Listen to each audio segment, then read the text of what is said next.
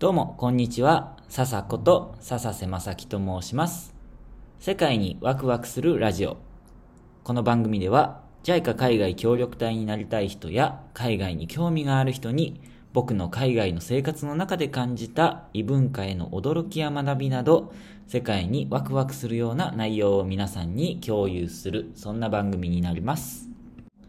さて、今日は JICA 海外協力隊のホームページを見ていたら、なんとね、すごい記事を見つけちゃいました。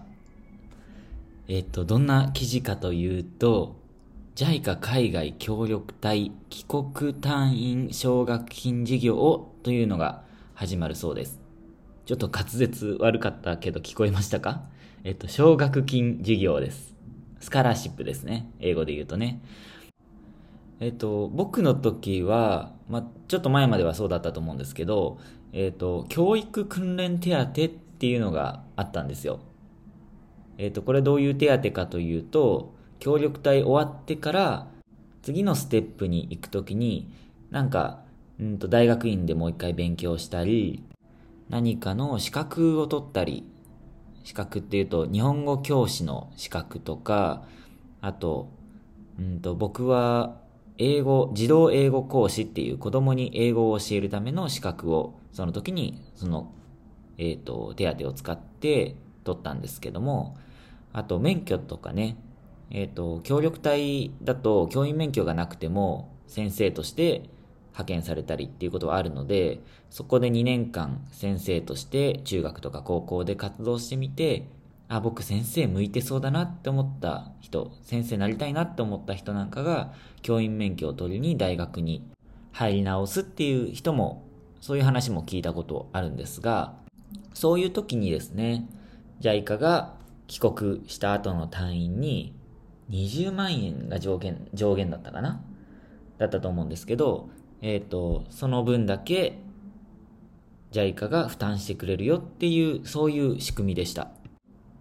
で、ちょっと前置きが長くなっちゃったんですけど、その仕組みがどうやら新しく変わって、で、この奨学金事業っていうのになったそうです。さて、この奨学金事業、どんなものかというと、まず、大学院限定みたいです。日本でも国外でも、イギリスの大学院に協力隊終わった後行く人結構いますけど、そういうのでももちろん OK で、で、帰国後2年以内の隊員のうち、引き続き、あ、これ僕、あの、ホームページの文章を読んでるだけなんですが、帰国後2年以内の隊員のうち、引き続き世界の平和と安定のために活動に従事することを目的に自身の経験知識を生かし国内外で社会還元を行うことを志向し国内外の大学院への進学を志望する者を対象にした奨学金給付事業だそうです。で、えっ、と、年間10名程度に対して一律で200万円を返済義務なしで給付してくれるそうです。めちゃくちゃすごくないですか？まあ10名程度なので結構狭き門かもしれないですけども、でも日本の国立大学の大学院に行ったら2年間で学費が100万円ぐらいですかね。2年間で100万円と入学費とまあ、生活費とか入れると、ちょっとはみ出ちゃうかもしれないですけども、まあ、はみ出ちゃうか。生活費入れるとさすがに200万円で収まらないかもしれないですけど、でも、国立大学だったら、ね、2年間の学費と入学金は十分賄える値段ですよね。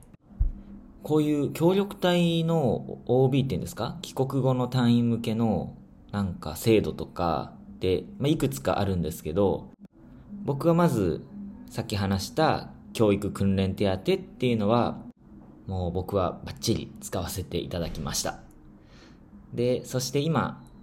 また別に狙っている、その JICA 協力隊を終えた人の特典がありまして、それが国際大学と JICA 海外協力隊の、なんていうんですかね、コラボレーションのプログラムなんですけども、えっ、と、国際社会起業家プログラム英語で言うと、インターナショナルソーシャルエントラプレナーシッププログラムっていうのなんですね。で、これはどういうプログラムかというと、これから協力隊に行く人、もしくはもう終えて帰ってきた、つまり OB の方たち向けの、まあ、僕みたいな OB 向けの、え、ー、と、プログラムなんですが、これから協力隊に行く人は、2年間協力隊として活動しながら、日本から大学の先生なのか JICA の方なのかちょっとわかんないんですけども、アドバイスを受け、受けたり、一緒に何かを考えながら2年間、自分も成長させてもらいながら活動をして、で、帰ってきたら、その経験を活かして、えっ、ー、と、大学院の講義を1年間、新潟で受けるんですね。国際大学っていう大学が新潟にあるので、そこで授業を受けるんですが、1年間でいいんですよ。協力隊2年間プラス1年間の講義で、えっ、ー、と、修士がもらえるという、修士が取れるという、そんなプログラムです。で、授業全部英語なので、英語力もアップするし、まあその分ね、なかなか大変なこともあると思いますけど、でもやっぱりそういうやらなきゃいけない環境だと頑張りますよね。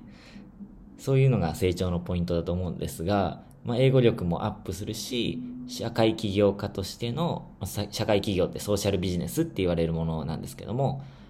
えっ、ー、と、としての視点とか知識っていうのも身につくし、すごくいいプログラムだなって僕は思うんですよね。あの、説明会と仮入学っていうんですかね、えっと3日間のプログラム、実は先月参加させてもらったんですが、うん、なかなか大変だったんですけど、3日間。なかなか大変だったけど、理解するのが、ね、追いつくのがやっとだったんですけど、すごい内容も濃くて面白いプログラムでした。で、僕みたいな協力隊 OB の人たちには、えっ、ー、と、先に1年間、1年間の、えー、新潟での講義を受けて、で、その後、JICA の短期ボランティアってあるじゃないですか。海外協力隊の短期の1年とか半年とかで行くプログラムで、えー、ボランティアに行って、そこで学んだことを実践して、で、修士論文じゃないですけど、何か報告書を書いて、で、修士を取れるっていう、修士号を取れるっていう、そんな流れになって、なるそうです。で、このプログラム何がいいかって、授業料が2年間で30万円なんですよ。普通この大学で勉強しようと思ったら、授業料300万円かかるそうなんですが、9割 JICA が負担してくれて、自分が払う分は1割の30万円でいいそうです。プラス、入学金とか教材費なんかは払わなきゃいけないと思うんですけども、にしても安いんですよ。だから、ね、JICA が負担してくれるってことはもちろん税金じゃ税金なんですけども、まあそれだけ協力隊を終えた人に、うんと可能性を見出して投資をしてくれている。そんなイメージで、うん、間違いないと思うんですが、うん、そうやっていろんな制度を JICA が用意してくれているっていうのが、僕は JICA 海外協力隊に行くことの一つの、うん、大きな意味じゃないかなって思うんですよね。あとは国連ボランティアにも国連ボランティアって本当はなるの結構大変なんですけども、JICA 海外協力隊を終えた人のための枠が用意されていたり、あと、JICA の求人サイト、パートナーっていうのがあるんですけども、パートナーって調べたら出てくると思いますが、パートナー求人って検索したら出てくるかな？で、そこで国際協力に関する求人がいっぱい載ってるんですけども、その中に協力隊 OB の専用ページがあるんですよ。で、そこは、協力隊の OB の人しか受けられない求人だし、えっ、ー、と、企業とか団体も2年間協力隊を終えて、まあ、語学とか、うん、途上国で生活する、なんだろう、適応能力とか、あと2年間でやったスキル、磨いたスキルとか、そういうのを求めている、そういう求人になるんですけども、だから協力隊2年間うん、いろんな経験をして自分が成長できるのはもちろんすごいメリットなんですけども、プラス帰国後にいろんな特別な制度があって、そういう制度を利用できるのもかなり大きなメリットかなと僕は思っています。はい。ということで、本当はこの奨学金の話だけする予定だったんですが、なんか 喋ってたら、あなんかもっといろんなのがあって、協力隊行くのってめっちゃお得やななんて思って、今日は、あの、喋りながら止めて調べて、えっ、ー、と、国際大学の話とかね、ちょっともう一回調べ直したりして、で、え、皆さんに共有させていただきました。はい。ちょっとね、協力隊、うん、2年間、なんだろう、キャリアのブランクになるかもしれないって考えて、えっ、ー、と、ちょっと踏みとどまっている方いるかもしれないですけども、こんなメリットもあるよっていうのを今日は紹介させていただきました。何かの参考になれば幸いです。ということで今日も最後まで聞いてくださって本当にありがとうございました。また次回のラジオでお会いしましょう。またね